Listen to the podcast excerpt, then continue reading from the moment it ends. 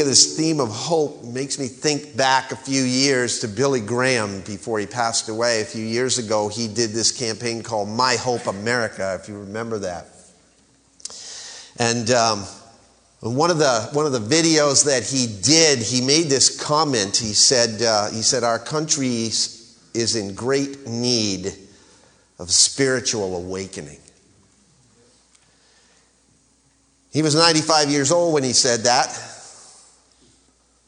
And his message has a familiar resonance. He also said, "There have been times that I've wept as I've gone from city to city and I've seen how far people have wandered from God." And wandering we are. Wandering through life, searching for what it all means, why it all matters, for anyone who cares about us. Every human being is on a search for destiny. We want to become. We intrinsically strive for or are inspired to greatness, and no one wants to be second best. No one wants to come in third or fourth or fifth place. There's this intrinsic need for significance in all of us, and every one of us also is on a search for community. We want to belong to something, to someone. We have an intrinsic craving for love, for a connection, a relationship with someone, and every human being on the search on this is on a search for meaning. We want to be, something to believe in. We have a need for truth inside of us, built into us, to know that there's more to this life than just eating and sleeping and working and dying. We're seeking and we're searching for someone to make us feel important, like we matter. And that someone is God. Yet for all of our seeking, we don't seek for Him. For all of our wandering, we don't move toward Him naturally. Because we're drawn toward everything else as human beings. The Bible tells us that none of us really seeks after God, not even one. Tells us that the very answers we seek, we run away from. We have all wandered away like sheep. Each of us has turned to his own way, said the Old Testament prophet Isaiah. The fact is no more apparent than at Christmas time, because we seek meaning, many people, in materialism, wanting what we think is our fair share, only we have lost all sense of what we actually deserve. We seek meaning in artistic expression and we get lost in it. And we seek significance in our vanity, whether we have naturally curly hair or expensive clothes or dressing ourselves up or letting ourselves go. We seek answers through therapy and yet still come up empty and wonder why. For all of our searching and seeking, ironically, the prophecies in the Bible surrounding the birth of Christ indicates something far different. The whole message of Christmas, the birth of Jesus, is not that we seek God, but that it is God who is seeking us. Matthew chapter one, verse twenty-three says, "Behold, the virgin shall be with child and shall bear a son. They shall call his name Emmanuel," which translated means God with us. Just a couple of verses before that, Matthew says, "She will bear a son, and you shall call his name Jesus, for he will save his people from their sins." He's seeking us. And the prophet Isaiah in chapter nine and verse two says, "The people who walk in darkness will see a great light, and those who live in a dark land, the light will shine on them." He's seeking us. See, Christmas is about God seeking you. He's seeking to have a personal relationship with you and me. Jesus in his adult life gives us the definitive statement about who's seeking who. When he said these words, he says, "For the Son of Man came to seek and to save that which was lost," in Luke nineteen ten. And the Bible says we are lost, and we are. We're lost in this search for meaning and for belonging and for truth and for community. We've wandered away from home. As the scriptures say, there's no one who always does what is right, not even one. There's no one who understands. There is no one who looks for God to help, for help. All have turned away. Together everyone has become useless. There is no one who does anything good, not even one. Sounds like a pretty drab message, doesn't it? All have sinned and fallen far short of God's glory, the scripture says. And yet the Bible says that God made him who knew no sin to be sin on our behalf for us, so that in him we might become the righteousness of God. The T in the word Christmas reminds us of the cross that Jesus endured, the cost of our wandering and the answer for our longing. That's what the Christmas story is about. Because we couldn't reach God, he came down and reached out to us by becoming one of us. He satisfied our search for truth. He is the truth. In John's gospel, we read, "And the Word became flesh and dwelt among us, and we saw his glory, glory as the only begotten of the Father, full of grace and truth. For the law was given through Moses, but grace and truth were realized through Jesus Christ." He satisfies our need to belong. He came to his own, and those who were his own, the scripture says, did not receive him. But as many as received him, to them he gave the right to become children of God, even to those who believe on his name. And that much-used cliche that we've said so often is profoundly true, that the Son of God became the Son of Man, so that the sons of men can become sons of God. He satisfies our search for significance. God loved us so much, the Bible says, that he gave us his Son, that whoever believes in him might not perish but have eternal life. The familiarity of those words have desensitized our souls to the phenomenal force of their truth, haven't they? As well as the infinite scope of their blessing during this time of year, it may be easy for all of us to forget that the bigger purpose behind Bethlehem was Calvary. That the purpose of the manger was realized in the horrors of a cross. Here's the disturbing truth of Christmas, as I once read it.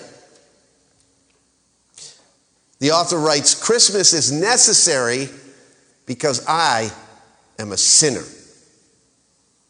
The incarnation reminds us of our desperate condition before a holy God. Now, don't get me wrong. Christmas should be a wonderful celebration, he says, but properly understood, the message of Christmas confronts before it comforts. It disturbs before it delights. Here's the message of Christmas, he says. Christmas is about God the Father, the offended party, taking the initiative to send his only begotten Son to offer his life as the atoning sacrifice for our sins, so that we might be forgiven for our many sins. Christmas is disturbing. Another author put it this way.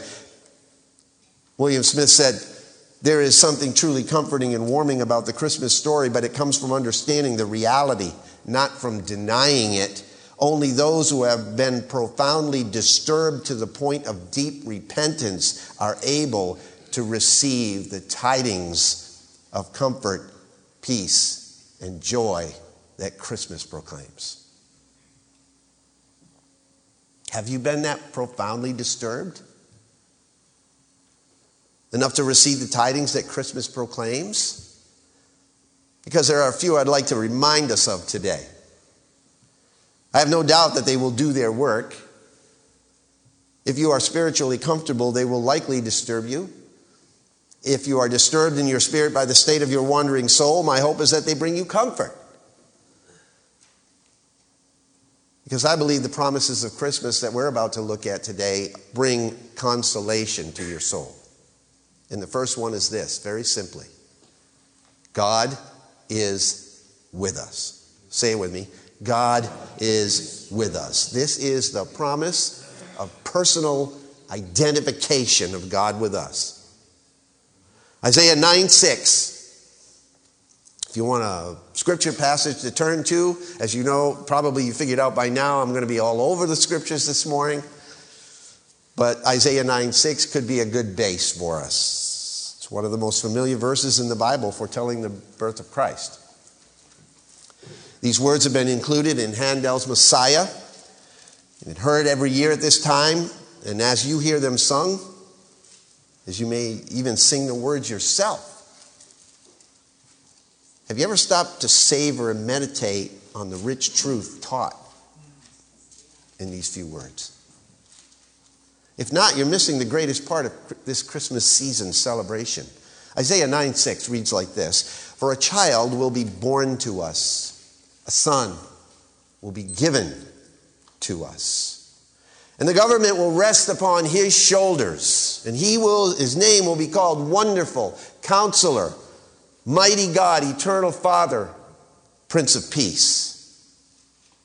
One of the most astounding things to realize is that Isaiah issued this birth announcement about six or seven hundred years before Jesus was born. That's a long pregnancy. Isaiah looked down through the centuries in anticipation of this amazing birth, not realizing himself whose birth this was. He didn't know who the Messiah was going to be. And conversely, we look back through the centuries in celebration of this birth with a full realization of whose birth it was. We know who the Messiah is, don't we? We, like the woman at the well in John four, have confirmation of who this Messiah is. Remember that conversation in John four? The woman said to Jesus, she said, "I know that Messiah is coming, who is called the Christ. And when that one comes, he's going to declare all things to us." And Jesus said to her, and I love these words, I'd love to have been sitting there and hearing these words, "I who speak to you am he." What a privilege that she had. Jesus is the Messiah Isaiah spoke of in nine six, chapter nine, verse six. In this one simple verse, Messiah's humanity, his deity, and his lordship or his sovereignty are unveiled. All three of those things. Characteristics which were all attributed to Jesus in the angel's announcement in Luke two, by the way, if you compare the two. What we're actually doing when we celebrate Christmas is confirming the very fact that Jesus is the Messiah. God with us, God in the flesh. The humanity of Jesus is assumed in Jesus Christ. Jesus was born, to ch- born a child, it says in verse six here. "For a child will be born to us. A son will be given." In one sense, it's easy for us to imagine Jesus as a child at Christmas time, because it's been the way we've been brought up, right, in the church. It's a little harder, however, to realize that the Messiah, the anointed one, the only one who could possibly save the entire world and you and me from consequences of sin, was once a little baby just like us. It's hard to imagine the Messiah as a child, but he had to experience humanity from the diaper to the shroud in order to show us the way. He had to endure all the temptations, feel all the emotions, accept all the physical limitations that we face as men and women. And even though he remained sinless in order to be the perfect sacrifice, according to Hebrews chapter four, he shouldered all the heaviness of our sin and guilt. Jesus was and is that Messiah. He was born a child and given as a son. He is God's gift to the world at large.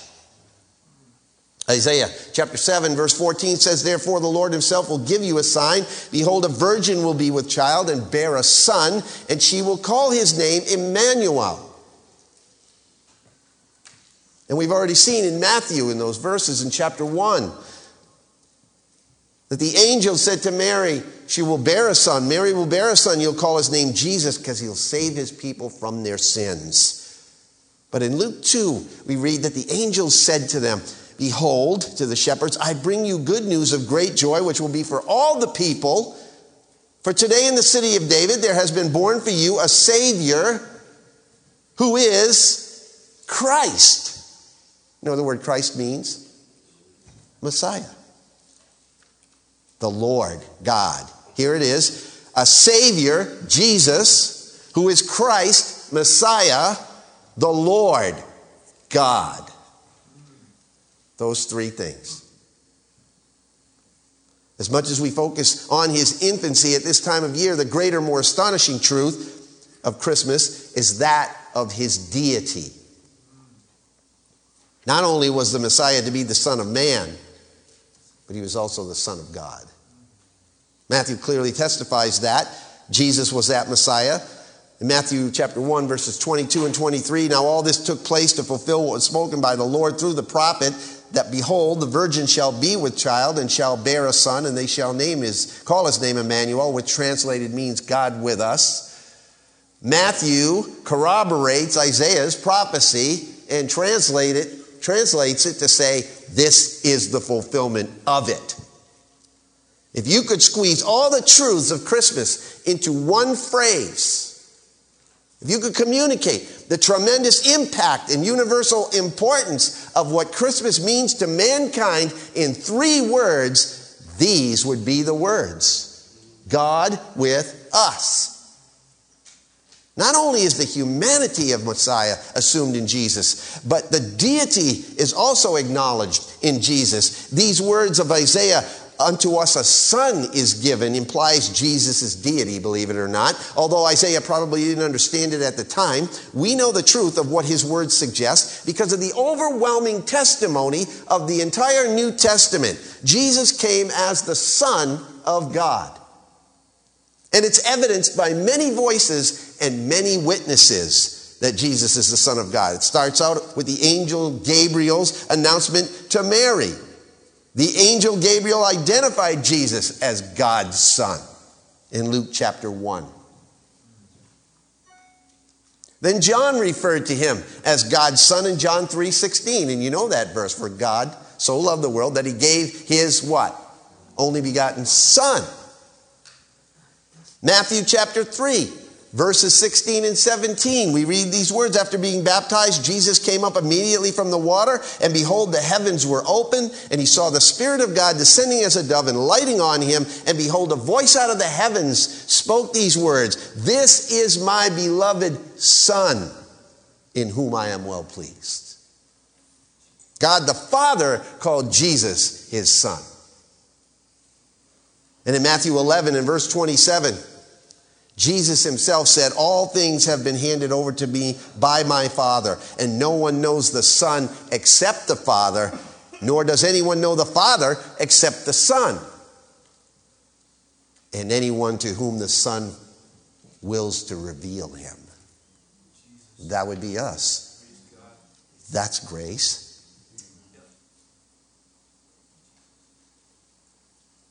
Not only is Jesus the Son of God, but this will help you when certain kinds of people come and knock on your door to try to turn you from the faith. But Jesus is also God the Son. He's not just the Son of God, but he's also God the Son. The whole context of these Hebrew words in Isaiah chapter nine, the names Isaiah uses to re- describe the Messiah, describe the very character of God himself. And every one of them paint the portrait of Jesus Christ, the child in the cradle of Bethlehem. Isaiah nine six implies that the Christ child is the mighty God. He's incomprehensible in his character. He's wonderful, Isaiah says. He's incontrovertible in his wisdom. He's counselor. He's incomparable in his power. He's the mighty God. And he's also infinite in his care for us. He's the eternal Father. These are all names ascribed to Jesus by Isaiah. This child, this Messiah, is clearly over all things as the creator, preserver, and protector of all creation. He is truly God with us. The evidence in the scripture is overwhelming, yet there is no shortage of skepticism as evidenced by the comments of many people. How could God be with us when there's so much tragedy in the world? You've heard it, right? Maybe you've even said it. Either he doesn't care or he has no power to change anything. Richard Dawkins, for example, believes the universe has, quote, precisely the properties we should expect if there is at bottom no design, no purpose, no evil, and no good.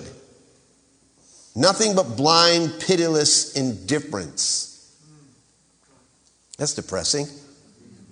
Evolutionary biologist Stephen Jay Gould describes humans as a, quote, a cosmic accident that would never arise again if the tree of life could be replanted. Unquote. According to these and other modern scientists, we're no more than complex organisms compelled by selfish genes to act out of self-interest. Six years ago, in a couple of weeks, it will mark the six-year anniversary, the aftermath of Sandy Hook tragedy in Newtown, Connecticut. Philip Yancey addressed that town just after that happened.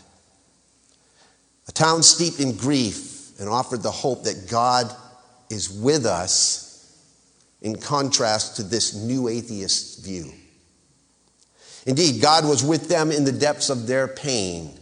And this is what he said. He says, referring to Richard Dawkins' comment, he said, "Is that what you've seen here?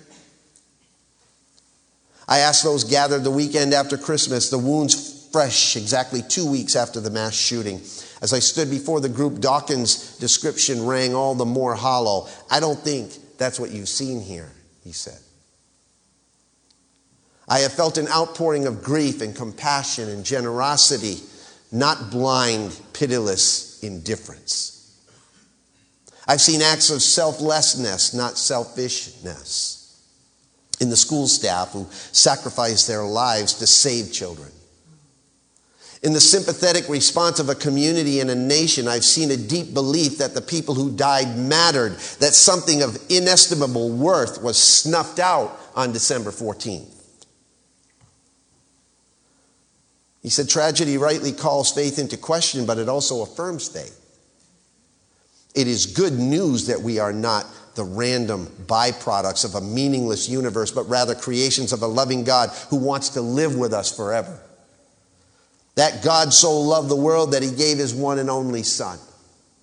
So in order to reconcile with his rebellious creation, that by entering our world, this Son took on our sufferings and temptations, demonstrating in person that nothing, not even death, can separate us from the love of God."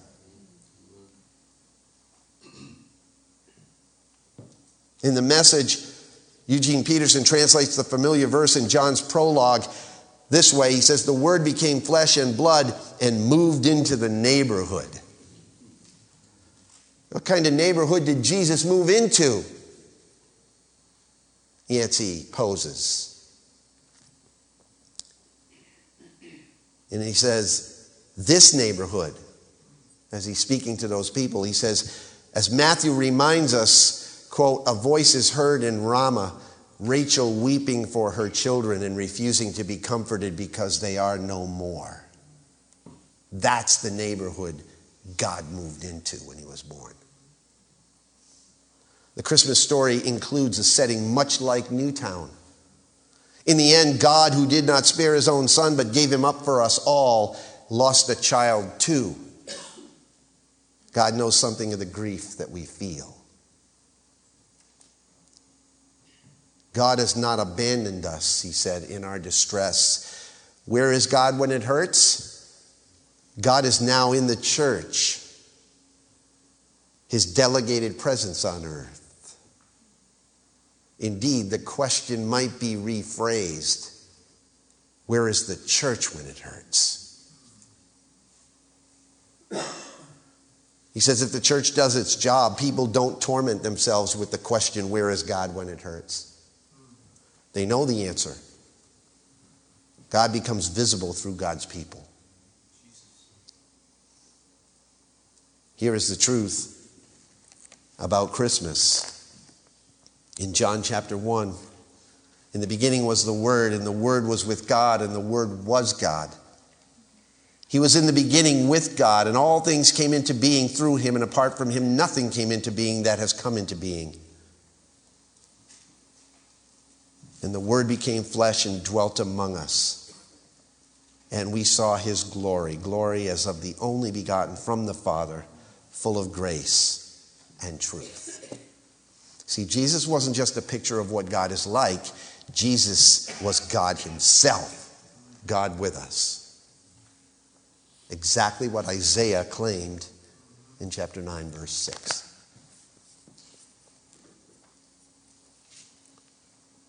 He is incomprehensible in his character, incontrovertible in his counsel, incomparable in his power, and infinite in his care, and he's incorruptible in his rule. Again, in chapter nine, verse six, Isaiah says that his name will be called the Prince of Peace. Isn't that what we need right now? Jesus is our peace. The Hebrew sar shalom. The one who brings fulfillment in righteousness to the earth. In the midst of a world ravaged by sin, the Almighty God of the universe planted himself in the womb of a teenage girl in Palestine to be born as an infant. He became as vulnerable as anyone could possibly be by laying aside every vestige of his kingship. He blended in. But this did not by any stretch diminish his lordship.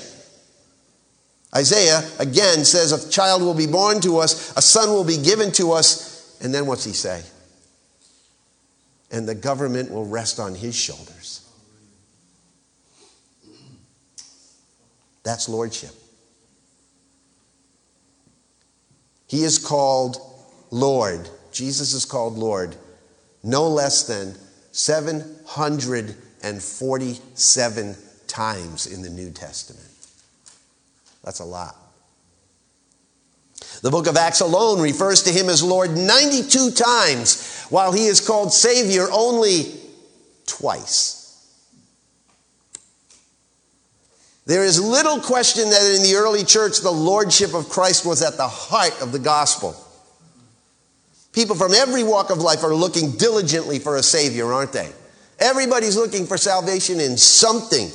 Just as they were when Jesus was born. They're searching everywhere. They're trying everything. But most people are not looking for Lord. They're not looking for a Lord. Because they're their own Lord.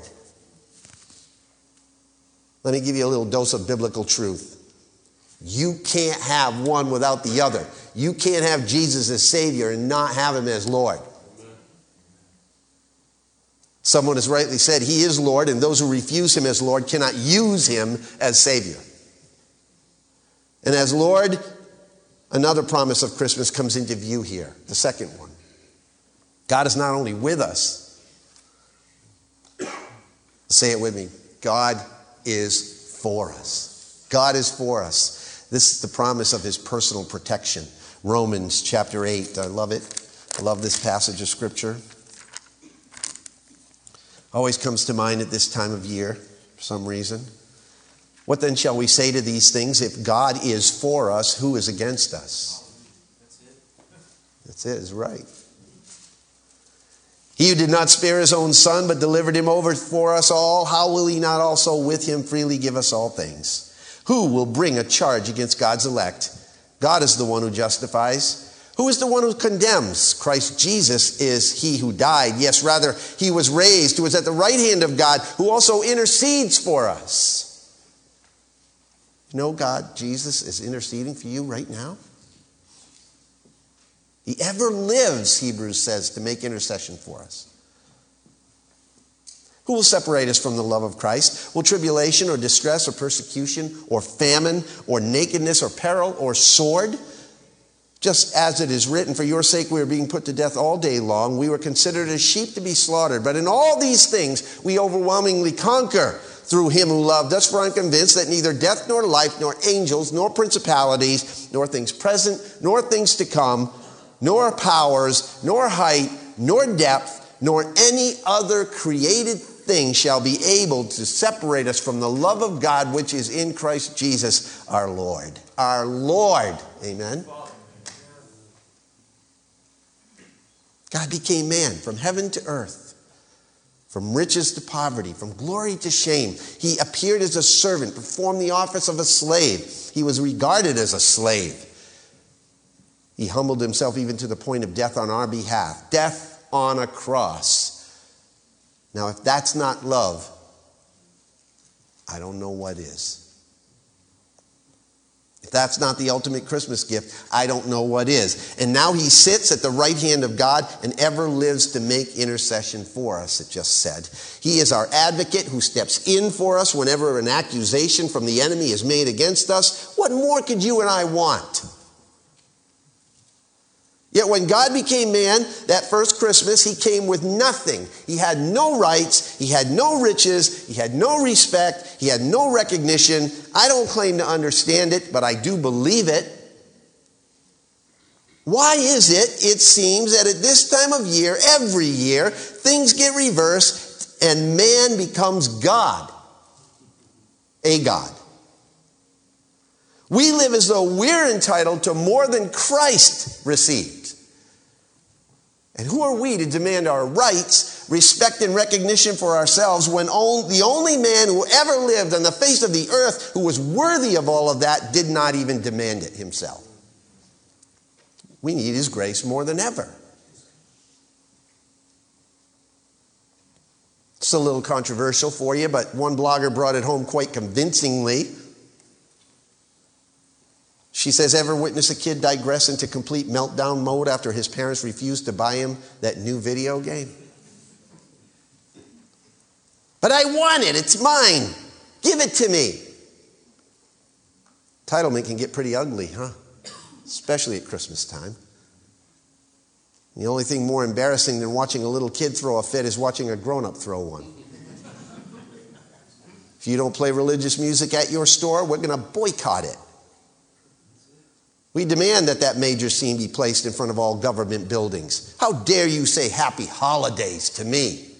I want to speak with the manager. I want it. It's mine. Give it to me. I'm not sure when or why it happened, she says, but in some circles, entitlement has been declared December's Christian virtue. Suddenly, it's not enough that Americans spend millions of dollars each year marketing the birth of Christ. Now we've got to have Merry Christmas on a banner in front of every parade and an inflatable manger scene outside of every courthouse, or else we'll make a big stink about it in the name of Jesus. Having opened the gift of the incarnation of God with us, we've peered inside and we've shrieked, "This is not enough! Where are the accessories? We want more." This is a strange way to honor Jesus, she writes, who being in the very nature God, uh, in very nature God, did not consider equality with God a thing to be grasped, but made himself nothing by taking the very nature of a servant. Jesus didn't arrive with a parade. He arrived in a barn. Jesus wasn't embarrassed or embraced by the government. He was crucified by it. Jesus didn't demand that his face be etched into coins or his cross be carried like a banner into war. He asked that those who follow him be willing to humble themselves to the point of death, to serve rather than to be served, to give rather than to receive. What a tragedy that history's greatest act of humility is being marked by petty acts of entitlement and pride. Don't tell anyone, she says, concludes, but sometimes I wonder if the best thing that could happen to this country is for Christ to be taken out of Christmas, for Advent to be made distinct from all the consumerism of the holidays, and for the name of Christ to be invoked in the context of shocking forgiveness, radical hospitality, and logic-defying love. The incarnation survived the Roman Empire not because it was common, but because it was strange. Not because it was forced upon people, but because it captivated people. Let's celebrate the holidays, she concludes, of course, but let's live the incarnation. And this can only be done, mind you, through faith in Jesus Christ. And because of a third promise of Christmas, the last one here. Because God, for those who have placed their faith in him, has promised to be in us. Say it, God in us. The promise of his personal presence with us, in us. John Gospel. He records the words of Jesus in John fourteen. Verse twenty-three, Jesus answered and said to him, "If anyone loves me, he will keep my word, and my Father will love him, and we will come to him and make our abode with him. He who does not love me does not keep my words, and the word which you hear is not mine, but the Father's who sent me." In First John chapter four, in verse eleven, John writes, "Beloved, if God so loved us, we also ought to love one another. No one has seen God at any time, but if we love one another, God abides in us, and his love is perfected in us. By this we know that we abide in him and he in us, because he has given us of his Spirit. And we have seen and testify that the Father has sent the Son to be the Savior of the world. And whoever confesses that Jesus is the Son of God, God abides in him and he in God." Isn't that great? It's very common to hear during this season the oft-repeated verse in Luke chapter two, verse fourteen, "Glory to God in the highest, and on earth peace, goodwill toward men."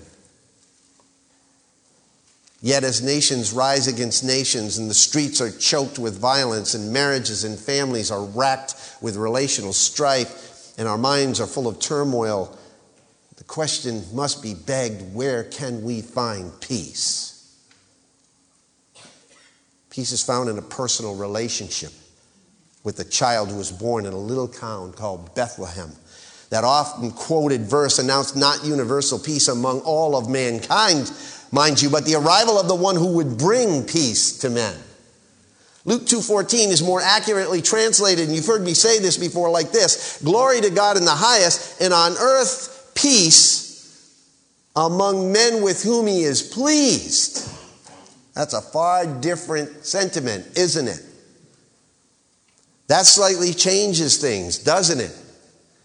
That means that we can only experience a deep, settled peace today, even in the midst of war, in the midst of a violent world, when God is pleased with us. And how would God possibly be pleased with us? Well, God is pleased with us when we have entrusted our lives to his Son, Jesus. Not by our good works, not by our attempts to create a better society, but by receiving God's gift of peace, who is Jesus. He offers peace from God to all who have received his grace. He brings peace with God to all who surrender to him by faith, according to Romans chapter five. He brings the peace of God to all who walk with him continually. And this one will be our peace, says the Old Testament prophet Micah, referring to Jesus. And he is. He is the only one who can bring peace between feuding nations and estranged spouses and bitter siblings and polarized races. He's the only one that can do it. He's the only one that can bring peace to your soul. How's your soul, by the way?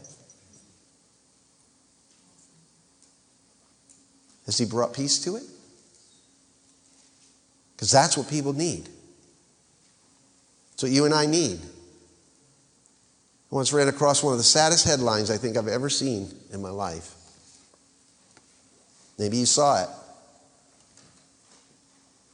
Headline read like this: "Abused as a child, woman tries to rent a family for the holidays using Craigslist." University student, William Jessup University student, posted an ad on Craigslist asking to rent a family for the holiday season. The ad, written by Jackie Turner, reads, quote, "I am looking to rent a mom and a dad who can give me attention and make me feel like the light of their life just for a couple of days because I really need it," unquote. To say, the article goes on to say, to say Turner comes from a broken home would be an understatement. "On the outside, it looks like I'm the American Dream kid," the twenty-six-year-old said. "But I have a backstory that most people wouldn't believe if they looked at me today. Jackie has been physically, sexually, and emotionally abused since she was a child. And to escape it, she spent years living on the streets, which in turn created even more problems. I was in a gang, life on the streets, fighting, doing drugs, just making a mess of my life, she said. And when she posted the ad, she was a presidential scholar at William Jessup University with a scholarship and a four point oh grade point average. But, like she said, that's what you see on the outside. There's still something deep inside of me, she says. There's this void. My biological parents aren't here, and it's kept this hole inside of me. This, she noted she'd be willing to pay eight dollars an hour just to sit, just to listen, just to cry with me with no strings attached. I've never felt the touch of my mom hugging me and holding me. I don't know what it's like to look in my dad's eyes and feel love instead of hatred. See, Jackie Turner is one of thousands of people who have a void deep in their soul that can only be filled by the promise God offers through the incarnation of Jesus. Christmas, as obvious as it may sound, is the celebration of the birth of a Savior on the pages of history, yet not just a Savior. The angel announced to the shepherds that he was born to be the Savior for all people. Is he yours? How is the state of your soul today? In John fourteen, Jesus said these words. He said, I will not leave you as orphans. I will come to you. After a little while, the world will no longer see me, but you will see me. Because I live, you will live also. And in that day, you will know that I am in my Father, and you in me, and I in you. Exactly what Jackie Turner needs, and all those like her. God is with us. God is for us, and through faith in Jesus, God is in us. The promises of Christmas are anchors for your soul. They give us hope, a hope both sure and steadfast. They give us promise. We need to show him to the world now. The world needs to see the Christ of Christmas, a humble Christ who identified himself with us and gave himself for us, a heavenly Christ who desired to dwell within us, who wants to fill that God-shaped void in our lives that no earthly cheer can satisfy for more than a couple of hours. They need to see an honored Christ before whom one day we will all bow our knees and proclaim his name as Lord. Something the late Adrian Rogers said in one of his sermons, I think forms a fitting conclusion today, especially if you've seen the movie First Man that just recently came out about Neil Armstrong.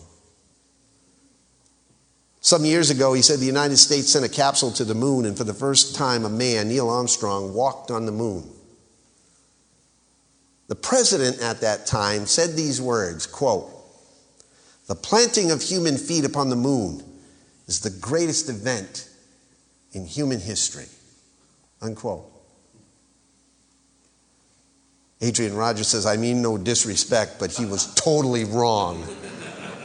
You can hear that big voice shouting that, right?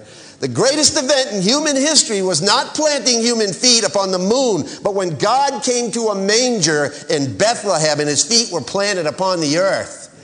That's the greatest event in human history. That's what we call the incarnation.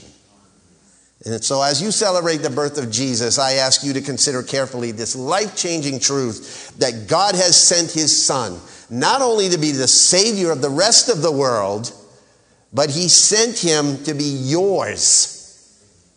Let your troubled soul be healed. Let your imperfection be transformed, and let the hope of Christ's coming fill you with his presence and his peace and his joy, because that baby born so many years ago who is coming again will change your life. Let's pray. Father, thank you for the life change that you bring through your Savior and Lord, Jesus Christ, your Son.